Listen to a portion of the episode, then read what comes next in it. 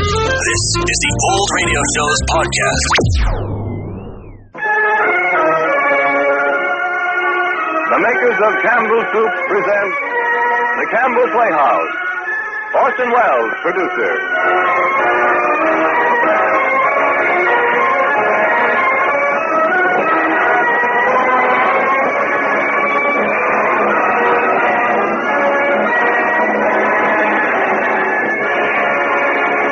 Good evening, Mrs. Orson Welles.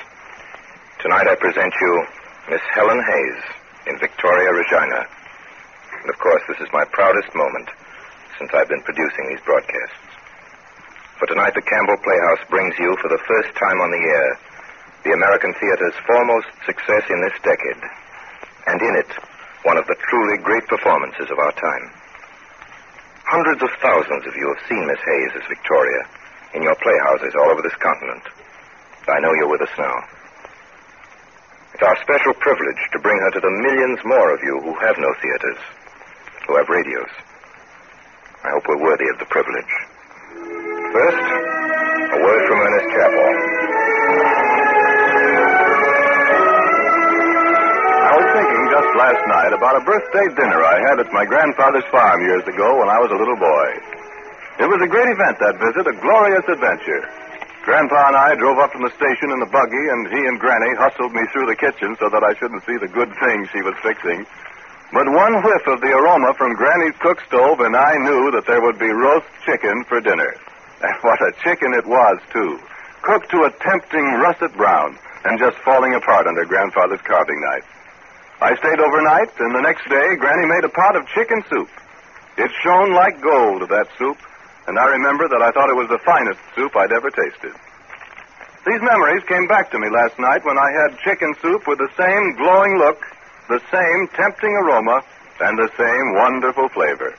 This was Campbell's chicken soup, and I can tell you that Campbell's is the kind of chicken soup that grandmother made so well. Nourishing soup, heartwarming, and chicken tasting to the last spoonful. Into its making goes all the good meat of tender chickens and fluffy, perfectly cooked rice and melting tender pieces of chicken meat, too. And so I say, as sure as you like chicken, you like Campbell's chicken soup. Won't you make a point of having it this weekend? And now for our Campbell Playhouse production of Victoria Regina, starring Helen Hayes with Orson Welles. For this broadcast tonight, Orson Welles has prepared a script which contains not only the great scenes from the successful stage production, but some of the episodes from the original play which have never yet been seen in the theater. And to complete the true picture of this great queen, Mr. Wells has used still another source, one which only a few years ago was still a closed book, locked away in the official archives of the royal family. The personal diary of Queen Victoria.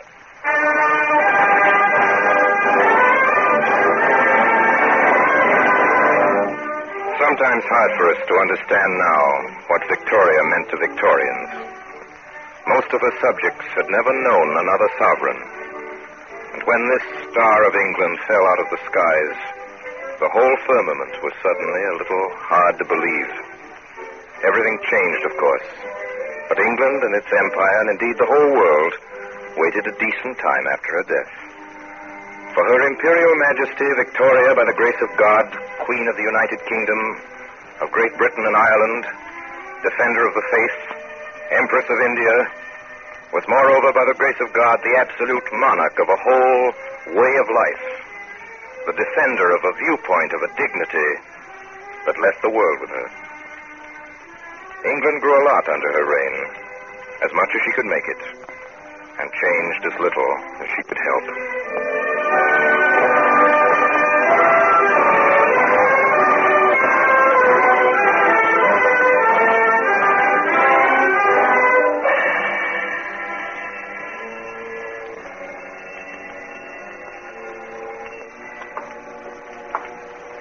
Tell them to take the message at once.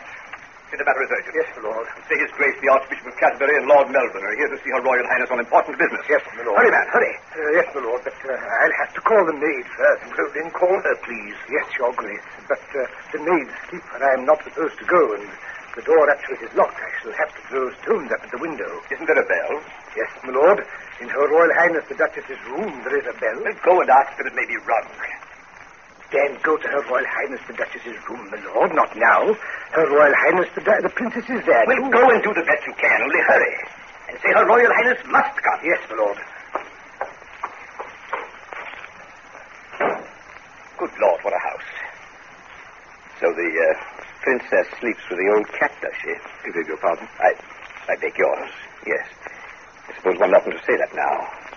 But your grace knows the duchess has been at difficulty all along. Yes, my lord, we know. Uh, have you not better sit down? We may have to wait, you know. If that man's stone throwing is not good, we may have to wait a long time. So this is how history gets written. This won't get into history, my lord. No, I suppose not. Oh, it's a pity, you know, a pity. I don't know what to think of it. It meaning what? Female on the throne.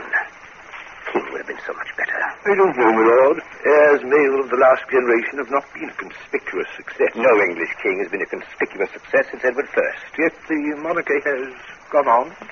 Yes, it has gone off. His late Majesty was a conspicuous example of it. You wouldn't believe the trouble we sometimes had with him. They say you can make a donkey go by tying a carrot in front of its nose. Well, he was like a donkey with a carrot tied to its tail. Really? Was he just a little, uh, like his father, you know? Mad, eh? No, not mad. It was the shape of his head, I think. Uh, it was pear shaped, you know, just like a pear. The weakest fruit drops earliest to the ground, says Shakespeare. But his head was weak fruit distinctly. Amazing how it hung on. One can't exactly say lost it. I beg your pardon, my lord. Yes? My lord. Well? Her Royal Highness, my lord. I went in, but Her Royal Highness was asleep. Well, you must wake Her Royal Highness up then. Such a beautiful sleep, my lord. I didn't like it. Even the most beautiful sleep must give way to affairs of state. You know who I am. Yes, my lord. You know His Grace. Yes, my lord. Then go at once. Wake Her Royal Highness and tell her that we are here, waiting for an audience. Six o'clock. There's to be a council at ten. Where? Here? At St. James's, I think. No. Perhaps it will have to be here. She mustn't appear in public yet. It wouldn't be quite decent. People might cheer. Well, here's somebody coming. Madam. Your Grace, my lord, you have news for us? Her Royal Highness, the Princess, we have news. Oh, madam. the king's in. Is dead. Then my daughter is dead. Queen. Has come then at last. And I am the Queen Mother. No, madam. Your Royal Highness is not the Queen Mother. Not? Your Royal Highness is the Queen's mother. That's the distinction. Only had your Royal Highness been Queen in the first place, would that other title now follow? Then if it is not mine by your law, she shall give it to me. That, madam, I fear will be impossible. Oh, I shall go myself and speak to her at once. That shall send Madam, we are here to see Her Majesty the Queen on urgent business. We must not be delayed. Your presence at the interview, madam, will not be required unless Her Majesty sends for you. This is not to be borne. Your Grace, she's coming. Madam, if you will leave us, please, for a moment. For a moment only. But my own daughter. Madam, please.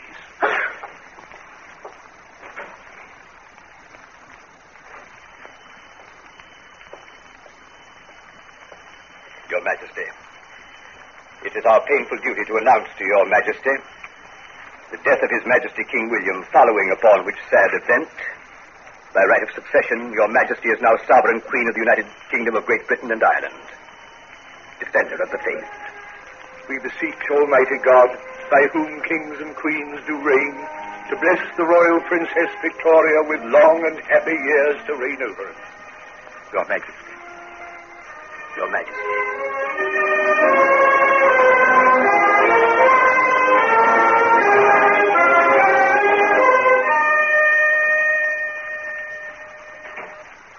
Mamma. My child, my child, oh, my child. Those gentlemen came to tell me that I am queen. Yes, you are queen at last.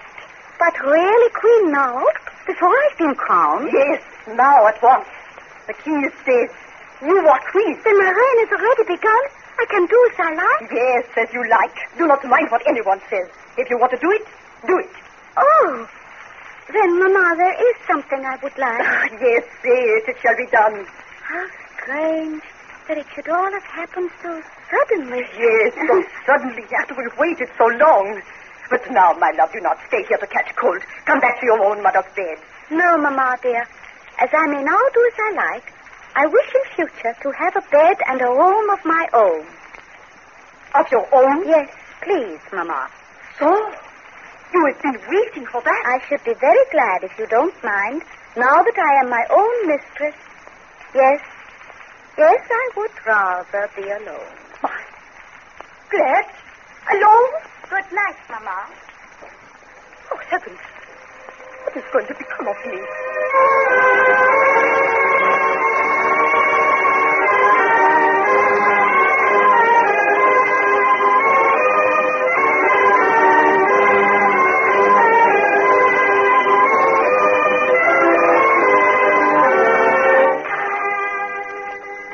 My journal, Thursday, June 20th, 1 p.m. Since it has pleased Providence to place me in this royal station, I shall do my utmost to fulfill my duties towards my country. I am very young, and perhaps in many, though not in all things, inexperienced. But I am sure that there are very few who have more real goodwill and more real desire to do what is fit and right than I have. At nine came Lord Melbourne, whom I saw in my room, and of course quite alone, as I shall always do all my ministers. He kissed my hand. He was in full dress. I like him very much and feel confidence in him. He is a very straightforward, honest, clever, and good man. You said yesterday, Your Majesty, with a courage which I thought remarkable in one so young, someday we must marry. Yes. Has Your Majesty given that matter any further thought? Oh, yes, Lord Melbourne, I've thought of it a great deal. Is Your Majesty prepared yet to take me into Your Majesty's gracious confidence You mean? as to the possible recipient of so overwhelming an honor? Oh, I've not thought of any person in particular. I mean, I've made no decision. I am relieved to hear it, ma'am. Then Your Majesty has still an open mind. An open mind? Oh, of course, I shall make my own choice, Lord Oh, Melbourne. why, of course, ma'am. I will not suggest otherwise for a moment. And there are some things as to which I am quite resolved. As, for instance, My marriage, Lord Melbourne, must be a marriage of affection. that I am sure, ma'am, can be arranged without difficulty. Someone, I mean, whose character I can respect. One whom I can love and look up to. Uh, look up to? Yes. It may sound strange to you, Lord Melbourne, but I must have as my husband one whom I can eventually look up to when I have trained him for the position he will have to occupy. Oh, quite so, quite so. I trust that such a person will be found. And as Your Majesty has owned to an open mind of the subject, I have here with me a list of possibles. Oh, Lord Melbourne, how interesting. How many? Well, at present, ma'am, only five. But more are coming. Coming? That is, I'm making inquiries about them. What kind of inquiries? All kinds of inquiries, ma'am. I would not wish to present Your Majesty with one to whom there could be any possible objection. And you've already found five, Lord Melbourne. How clever of you. I would like to see your list, Lord Melbourne, thank you. Do I know any of them? Your Majesty knows one of them very well. Oh, yes, I see. I just. But I. I couldn't marry my cousin George. He's so. Nobody wishes to decide Your Majesty's choice. There are others. But it is for me to decide, is it not? It is for Your Majesty to decide. Your Majesty need not marry at all. Oh, I must marry. Mamma always said so. Then I shall say no more, ma'am.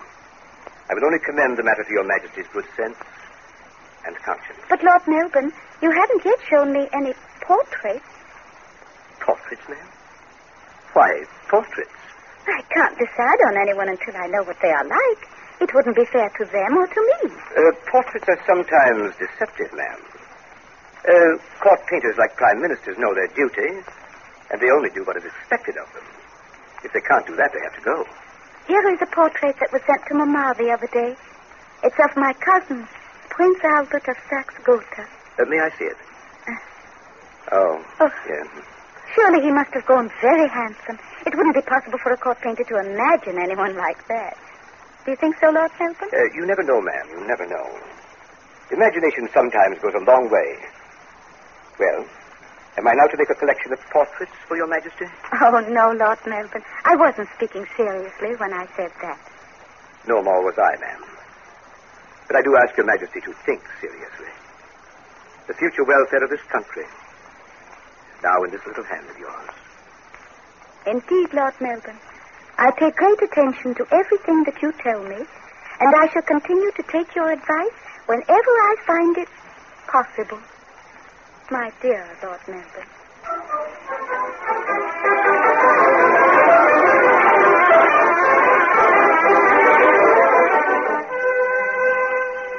The Thursday, October 10th, 1839. Today at half past seven, I went to the top of the staircase and received my two dear cousins, Ernst and Albert of Saxe-Gotha, whom I found grown and changed and embellished. It was with some emotion that I beheld Albert, who is beautiful. Friday, October 11th. Albert really is quite charming and so excessively handsome and such beautiful blue eyes and exquisite nose and such a pretty mouth with delicate mustachios and slight but very slight whiskers. A beautiful figure, broad in shoulders and a fine waist. About half past ten, dancing began. I danced five quadrilles.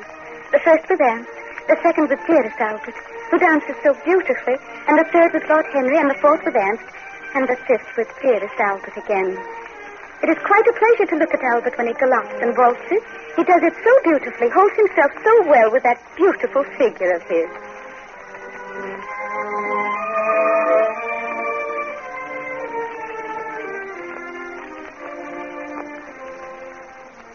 Well, Albert, You all right, Buddha? we must speak English What? for practice. One of us, you or I, will have to always. I suppose. Which of us do you suppose it is going to be? That is not for me to say. The decision will not be ours. But we shall have to say something, one of us, presently. Yes, presently, and our only one answer will be possible, You mean that it must be yes. since it cannot possibly be no. You don't seem very happy about it, no? Well, Aunt, the English do not like foreigners. Indeed. Oh, they like ruling them. They, they do that as a favor. Here, you or I will only be a puppet kept to breed by. If it is you, are you going to resign yourself to that willingly? If it is to be me, you say. It is time that I speak, Albert. It must be me. Did not Papa tell you? Oh, they tell me now what? Well, perhaps he found it more difficult to tell you, I don't know, but this is quite sure. He wishes it shall be me. You? You're sorry? That's why you make me come. Oh, well, she has to choose. Yes, she has to choose, but she has to choose me. Why? It is Papa's wish. He says that there are family reasons, If she asks me, I shall accept. and I must see that my father's wishes are obeyed. If you do not conform to his wishes, I shall have you sent home. Sent home. Yes, at once. You shall be ordered to return. I shall send word today. And what if I refuse to go? My dear Albert, we are not English. We are German. If the Duke, our father, our sovereign prince, sends for you to return, you will return. You know that perfectly well. Well, about that we shall see. Yes, Albert. What are you two looking so serious about? Oh, the rain. Oh, it will clear presently, and then we will go for a ride in the park. Oh, that will be very nice, to be sure. I hope you are going to enjoy your stay, cousin. Very much. I shall find it quite delightful. And you too, Albert. You're very kind, dear cousin. I, how could I help enjoying myself while I'm with you? Albert, that's the first pretty speech you have ever made me. Oh, I'm sorry, cousin. Oh, I like it. I, I mean that it should be only the first. well, so long as it isn't the last, I don't mind. Uh, the rain is clearing. It Yes. stopped. Shall we go out now? Cousin Ernst, I've made all necessary arrangements. We will go out when we do go out, and not before.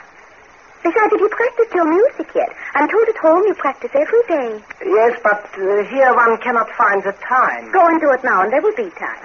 Well, I, I tried one of the pianos the day we arrived, cousin. It was not in very good Oh, tune. that doesn't matter. You will be all alone. No one will hear you. well, generally when we practice, Albert and I practice together. Duets, you mean. Yes.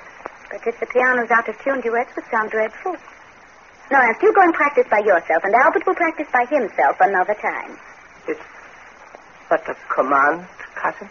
Oh, my dear Ernst, I wouldn't think of commanding you, but I do want you to be quite at home here. And as you always practice at home, I want you to practice here and now. We shall not start our ride for another hour. That gives you just time, so do go now. Very well, cousin. Albert, remember. How strangely Ernst spoke to you then. Is anything the matter? Uh, nothing serious. You haven't been quarreling, I hope. We never quarrel. I think it would be very hard to quarrel with you, Albert. I couldn't. Please don't ever try. Some people can quarrel without trying. yes, I suppose they like it. I suppose. Do. Won't you? Won't you sit down, Albert? You're very kind, cousin. Ever since we came to, uh, kind to both of us, I mean. I'm very fond of Anne. Yes, so am I. You have always been together, haven't you? We've never been apart yet. How very nice that has been for both.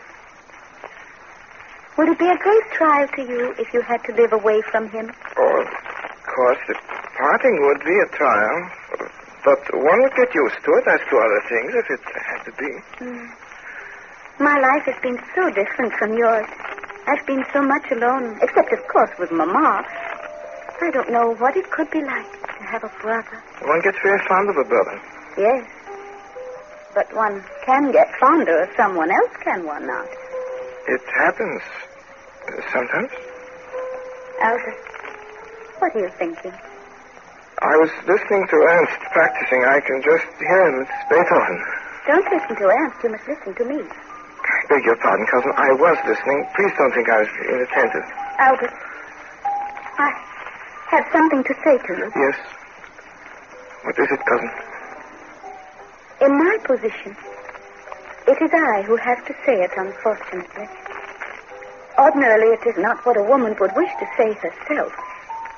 She would rather he said it. Is there anything you wish me to say that I can say? To hear you say you can love me is all I can hope yet.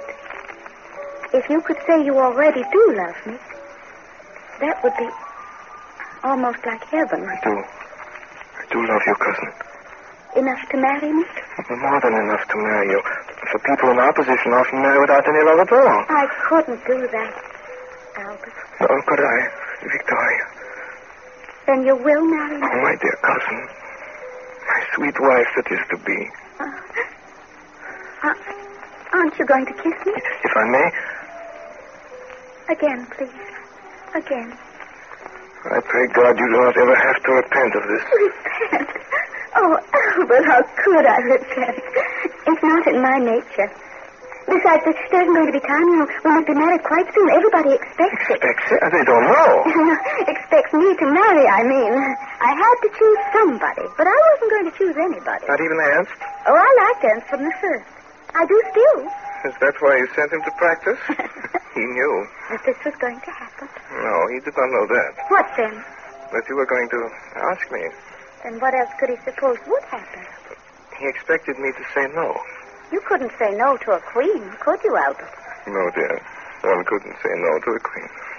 Did you want to? Oh, no, dearest one. All it means is that Ernst will be disappointed. Oh, I see.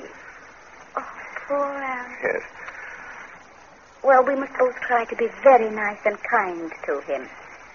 And now I think it is quite time that we went for our ride. Isn't Ernst to come too? Oh, yes, of course. Then won't you send and say he may stop practicing? It hasn't taken an hour, you know. I think he has stopped. no, has he either, for here he is. Yes, cousin. Are you ready to come riding, Al? Quite if you are, cousin. Oh, yes, we are quite ready now. Everything has been settled. Tell him, Albert. Uh, Ernst, you told me to remember. I forgot.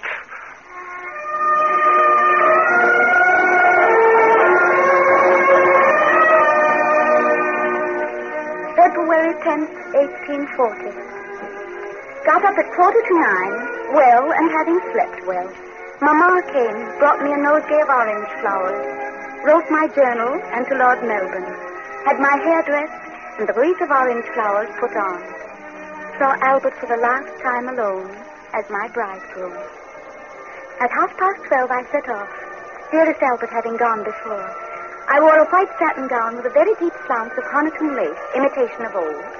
I wore my Turkish diamond necklace and earrings, and Albert's beautiful sapphire brooch.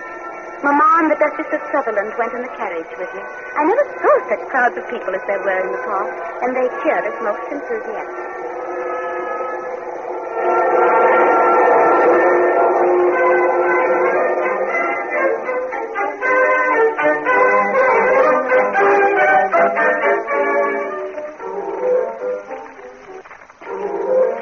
Here is your shaving water, your That's highness. me, though. I shaved myself this morning, and I want your ring. Yes, your highness. Hmm? Albert, may I come in? Oh, yes, dearest, if you wish to. What are you doing? Uh, Shaving? Oh, how exciting! May I stay and watch you? If it would interest you, Vipkin. Oh, cool. Oh, to see you Mm, wonderful. Something I never thought of. Oh, do you think one did not have to shave at all? I just never thought about it till now. You know, Albert, I've never seen a man shave himself before. No, I suppose not. How often do you have to do that? Once a week? Every day. Every day, but that's absurd. It can't grow as fast as all that. Yes, it does. How very troublesome. I only cut my nails once a week. Nails can wait longer. Beards won't. I wouldn't like you to have a beard, Albert. Nor would I. That's why I'm taking it off now. How strange it looks. And how interesting. Fascinating. Is it dangerous? Not if you don't talk to me. Oh, oh. Not just while I'm cutting myself. Cutting yourself. Oh, sorry. Albert, you're funny. Is that not the right word? What are they, sir? Oh, really, Albert, you know I'm not sure. It's a part of the English language which, from not having to know, I've not been taught. Oh, Vicky, it's nice to hear you say that. And you, too, do not know the English language quite like a native. For that, if it were not for soup, I would kiss you. The soup? Uh, soup, this, I mean... hmm. not soup, Albert, darling. Soap. Ah, soap, then, soap. But I don't mind the soap, Albert. Your soap, if you would like to. Very well, then. I will. now let me see what you do it with. Oh, how sharp it is. Yes, it does have to be sharp, always. Does it hurt? No, Do you ever cut yourself? no, not when I'm alone. I had a valet once that used to shave me before I knew how myself. One day he cut me out badly, and after that I had to learn. For a long time, shaved only myself. Oh, Albert, suppose you had died before we got married. Could I have ever married anyone else? Oh, of course, dear. If you had to marry someone, you could not disappoint your people by not giving them an heir to the throne. Oh, Albert, shall I really? Will That really happen. We hope so, dear. Sometime. In time. Oh, I hope it will be very soon. Isn't it wonderful?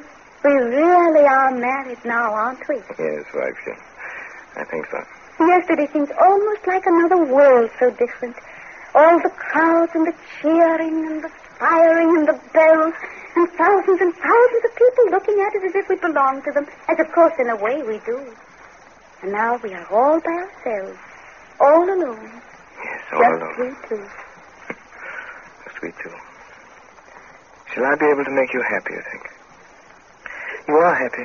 Happy. Oh, so happy. I, I can't tell you, Albert. And to think that this will go on for years and years. It's like heaven. Well, no, Vicky, not just like this. That is not possible. It's not human nature. But I shall never love you less than I do now, Albert. No, dearest, perhaps not, but you will be less excited about it, less romantic, perhaps. I shall have No. become less strange to you. We love each other, but we are still both rather strangers. We have to learn each other's characters and ways. That will take time. Oh, yes, you've come to see me shave today for the first time. That pleases, that excites you, but it will not always excite you as much as today. You will not come, I think, to see me shave every day for the next 20 years. Why not? Oh, that should become less of a spectacle. It's only reasonable. I don't want to be reasonable with you, Albert. Oh, but you will want. In time, I hope, Vicky. And so shall I. We have a great life of duties to perform, and which I am to share. Is that not so? We can't share everything, Albert. Some things I shall have to do alone, you know. Affairs of state, in which it would not be right for you to concern yourself. So? Oh, yes. We must take great care, dearest. The English are jealous, and to them you are still a foreigner. And to you? To me, you are everything.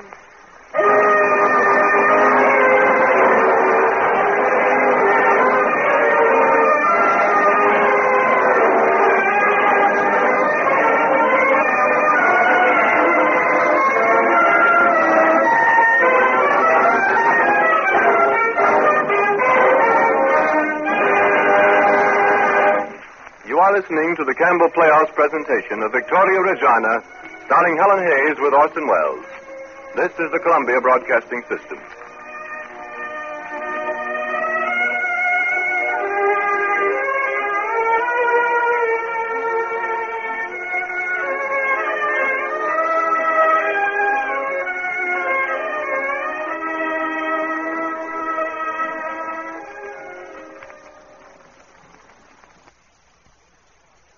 Now we resume our Campbell Playhouse presentation of Victoria Regina, starring Helen Hayes with Orson Welles.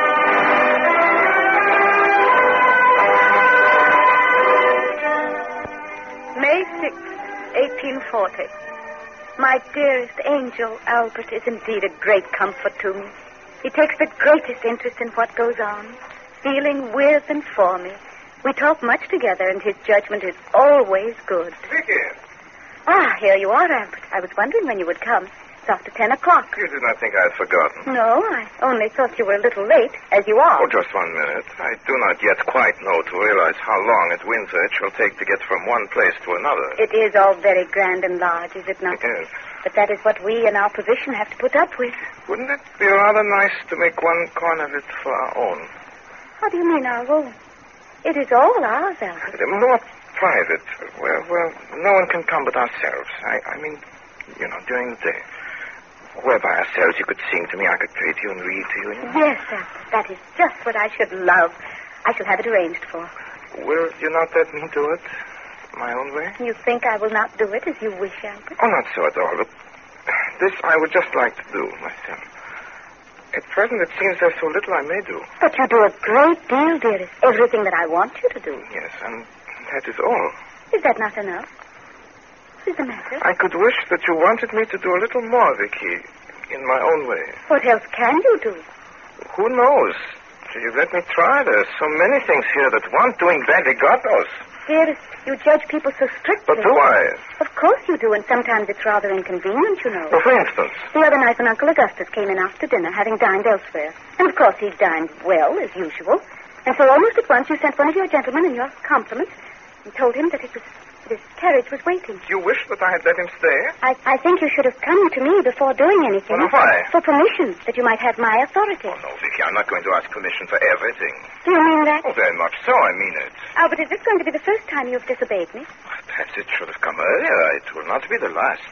Albert, you forget yourself. Vicky, do you, do you wish that I had let Uncle Augustus stay? Well, Albert, after all, he is an old man. We can't expect to alter him now. Even your uncle should be made to respect you.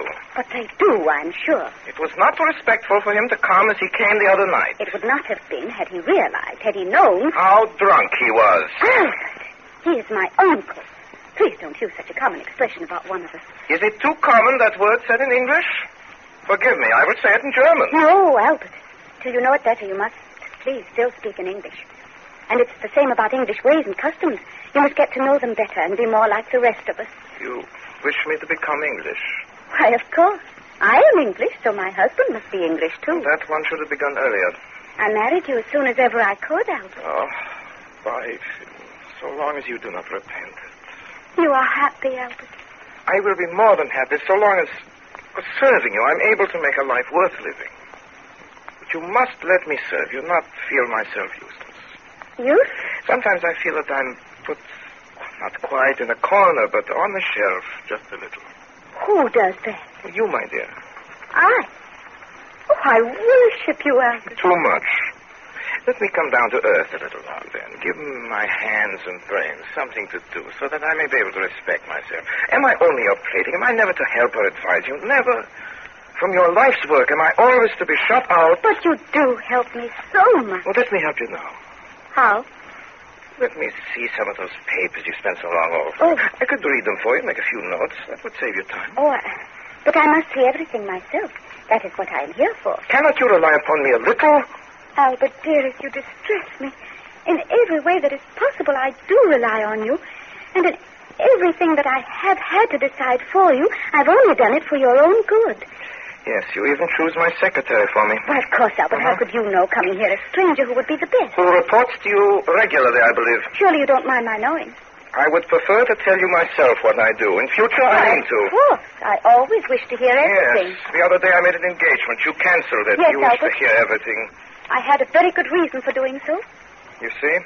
Not only do you not give me your confidence, but you have me watched. Tomorrow I'm going to choose another secretary for myself. Albert, you are making a great mistake. I am repairing a great mistake. I ought to have done this before. You are not to do it, Albert. I say you are not to do it. Then. Then for the present, I leave you. Where are you going? In here, to my own room. To write my own letters. Oh! Open the door. Albert, open the door. Who is that speaking? Who is that speaking? Her Majesty, the Queen. Her Majesty the Queen must wait.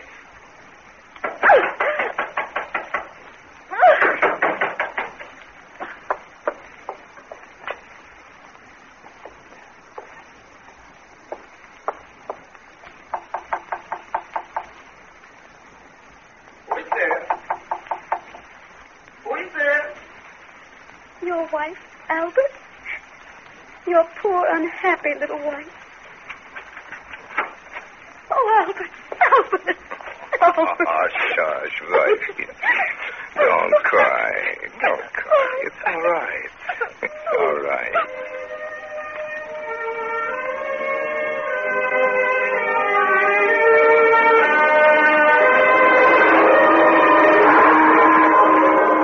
Yes, what is it? Her Majesty is waking up. At least I think so. Then go along and get Her Majesty's breakfast, quick and sharp. Is Your Majesty awake? Yes, nurse. I'm awake. At least I'm going to be. What time is it? Six o'clock, Your Majesty. Morning? Yes, Your Majesty, it's morning now.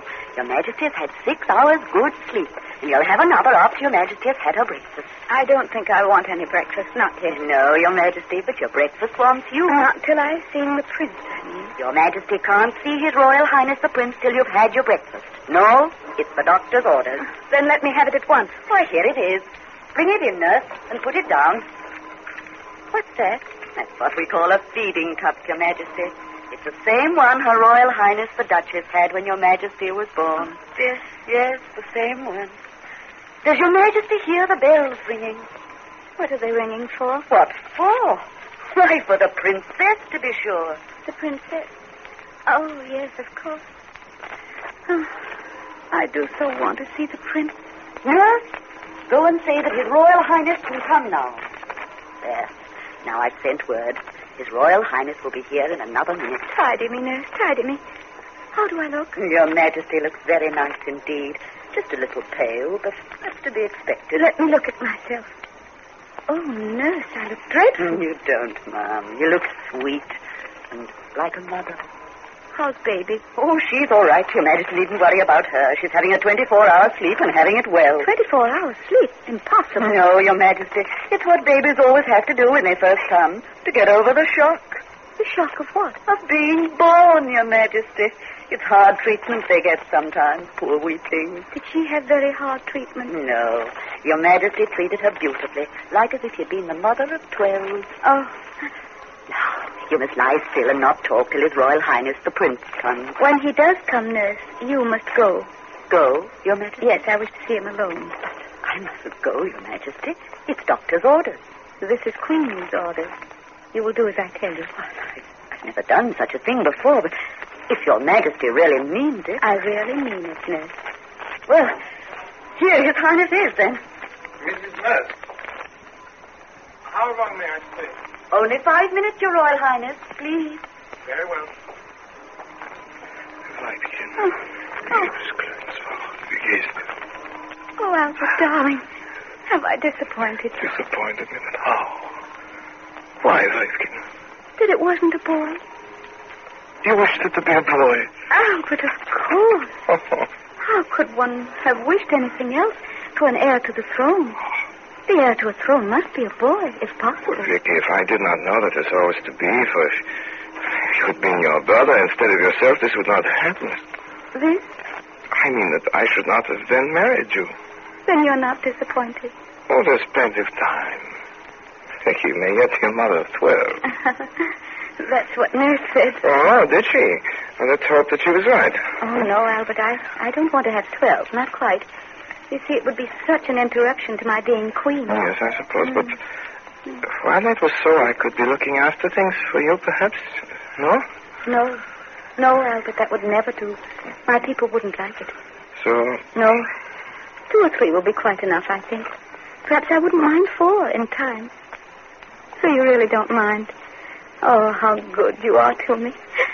I was so afraid I hadn't quite done my duty. well, Vicky, if it's anyone's fault, it is my fault, too. Oh, no, no, no, Albert, no. The father has nothing to do with whether it's a boy or a girl. Oh, indeed. You seem to be very learned on the subject, Vicky. It surprised me. I thought it was something nobody knew anything about. Oh, yes, I'm quite sure. of it. I've thought so much about it, you see, lately, so I know.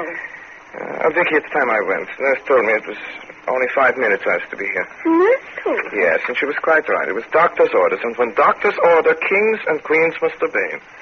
Oh. So now for a little goodbye. Hmm? Kiss me again. Again, No, no, no, not again. You must not so excite yourself. Goodbye. Albert. Goodbye. Have I been more than five minutes, nurse? No? Oh, it's a little hard to obey. And now, if you will let me, I'd like to look at the Royal Highness the Princess. She's in here, Your Royal Highness. Ah. Asleep. Careful, she must wake me. You think it'd be quite safe? Quite safe. If Your Royal Highness will allow me to go in first. This way. Oh, Vicky, what a thing to be I didn't want to be. Oh, he's pleased. Well, dearest, if you want twelve, you shall have them. Anything, anything to please you. But, oh, I do wish it had been a boy. A boy.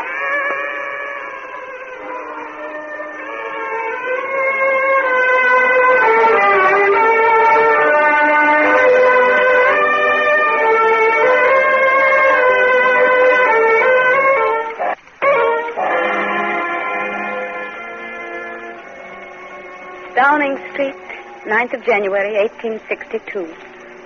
Viscount Palmerston presents his humble duty to your majesty and begs to state that the cabinet, at its meeting this afternoon, considered Mr. Seward's note announcing the refusal of the federal government of the United States to release your majesty's subjects, Messrs. Slidell and Mason. After long deliberation, the cabinet then decided to send an ultimatum to the American government informing them that unless immediate compliance is made with the wishes of your majesty's government... This looks very serious indeed, General Gray. Where's the messenger from the Foreign Office? Uh, He's gone, Your Majesty. Gone without waiting? He waited for an hour, ma'am, so I'm told. eh? I know. He should have waited all day if necessary. Messengers from my other ministers know that they have to wait. Why do not Foreign Office messengers wait too? Cannot one of Your Majesty's messengers go, ma'am? The matter being so urgent. Yes, he must, of course. Tell one of them to be ready to start instantly. Yes, Your Majesty. Albert. Yes, Vicky. Send for me. Oh, Albert, why did you wait to change? I've been so wanting you. It's after four. My uniform is wet, so, my dear. I'm feeling very cold. You're cold still, dearest. Your hand is like ice. Oh, why did you go to Sandhurst in such weather when I begged oh, you not to, my dear. What's the matter? It's about that trouble with America. They're having taken the Confederate envoys off one of our ships. And most wrong it was of them, you know. This is the dispatch Lord Russell is sending to our ambassador in Washington about it. He wants it to go tonight. Is the messenger waiting? No, he's gone. Gone. Well, that's what as long as now to expect, I suppose. Yes, it's that Palmerston again, troublesome man. Albert, read it quickly. I want you to. I want to know what you think about it. This means war. I was afraid so. How foolish of them not to give in, for they must know they are in the wrong. And everything that Lord Palmerston says there is true, is it not? Quiet, quiet. This won't do. But, Albert, as we are in the right, what else can we do? Also, if you would, say it, but say it differently. Often it's just the way a thing is said that decides whether it shall be peace or war. It's the same when two people quarreled. You and I, Vike, might often have quarreled. But we said the same thing that we did say differently. But we could always beat America now, Albert. Ah, so. What if we were fighting someone else, Vicky? And America chose her time then? No. That is what these patriots never think about. It is always this time, this time we are right, and we shall do what we like. Oh, what fools their patriotism makes clever men to be. And Palmerston, the cleverest fool of them all. When he dies, they would say of this man, oh, yes, he had his faults, but he always upheld the honor of his country. When they say honor, they mean pride. For honor means that you are too proud to do wrong. But pride means that you will not own that you have done wrong at all. That's the difference. Then what are we going to do, Albert? We're going to alter this dispatch now, Vicky. Sit down at once now. I'd say that this dispatch is not to go till he has heard from you, and your messenger must go now at once and must see Lord Palmerston himself. This will take me more time, but you write your letter at once. Yes, I am, Albert. I- And now will you leave me alone, my dear, while I draft this letter to America for you? Yes, Albert, dear.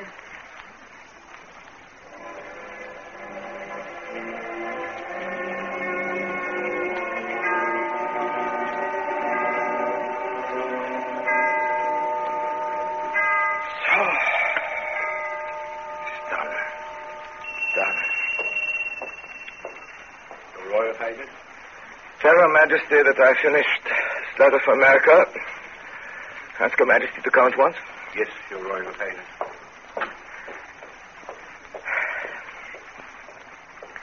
Albert. Oh, what's the matter, Albert? Are you ill? I've done. Read it, Vicky. If you approve, send it. Yes, yes, yes. Of course. Oh, I do. I do approve. Every word. Then let it go. No. And, uh, Vicky, there's one thing. Albert. Oh. The matter, dear. You look so pale. What is it? Take me to bed. Take the bed. All right. I feel so weak. I feel. Come, dear, the heart and cold. Albert. Albert!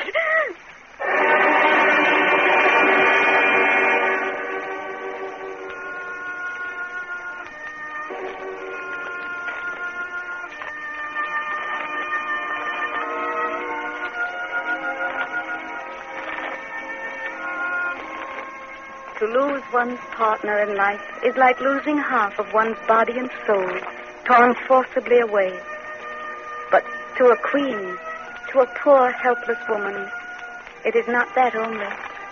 It is the stay, support, and comfort which is lost. To the queen, it is like death in life. Great and small, nothing was done without his loving advice and help. And she feels alone in the wide world.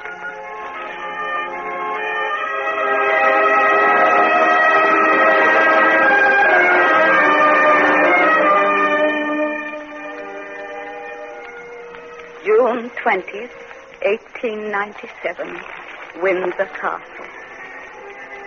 This eventful day has opened, and I pray God to help and protect me as He has hitherto done during these 60 long, eventful years. How- How well I remember this day, 60 years ago, when I was called from my bed by dear Mamma to receive the news of my accession. Her Majesty the Queen. Congratulations, Your Majesty. Mamma, dear, how are you? I'm, I'm very tired, but very happy.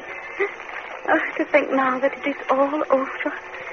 I'm so glad that I had the strength for it. And the courage, Mamma, dear. you were quite wonderful, Mamma. Thank you, dear. Thank you. Now, Mamma, I think you had better take a glass of wine. It will do you good. Oh, certainly, certainly. And may we also drink to your good health, Mamma. Oh, yes, yes, certainly. Please, all of you. A glass, Your Majesty. What is it? Champagne, Mamma. No, no. I will have sherry. Yes, How long did the procession take? Nearly three hours, Mamma. Oh, dear me, dear me. and it seems like yesterday and tomorrow almost. Three hours.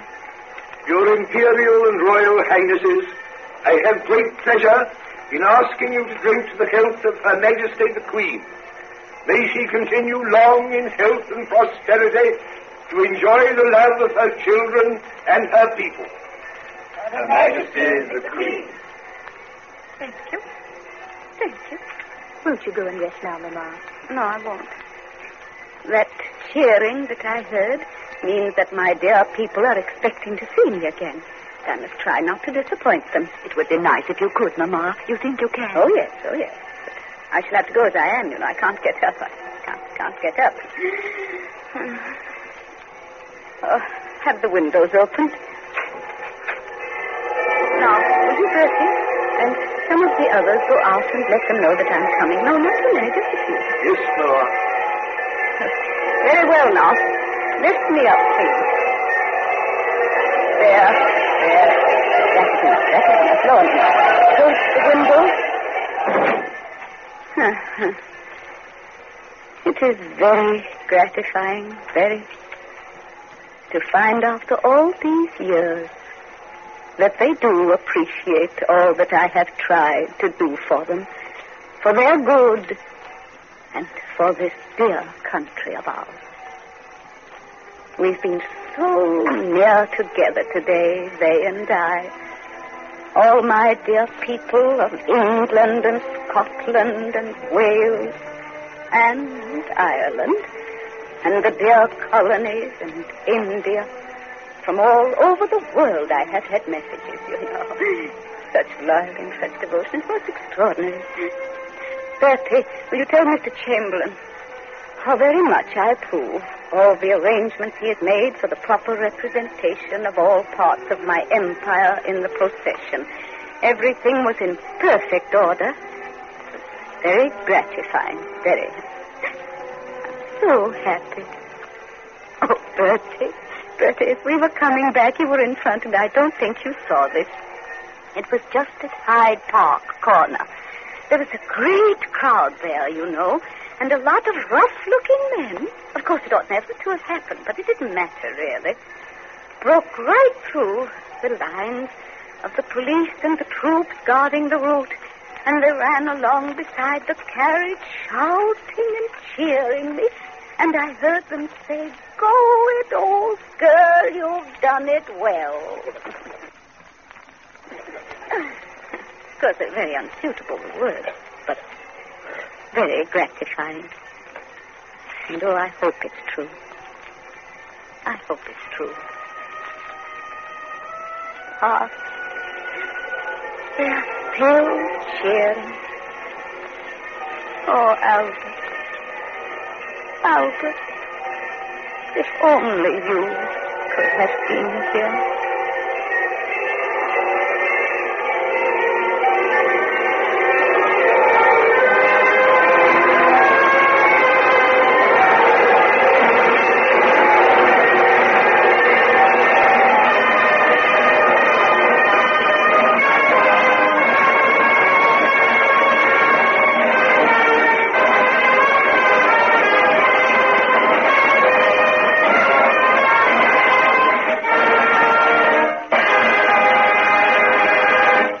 This concludes the Campbell Playhouse presentation of Victoria Regina, starring Helen Hayes with Orson Welles.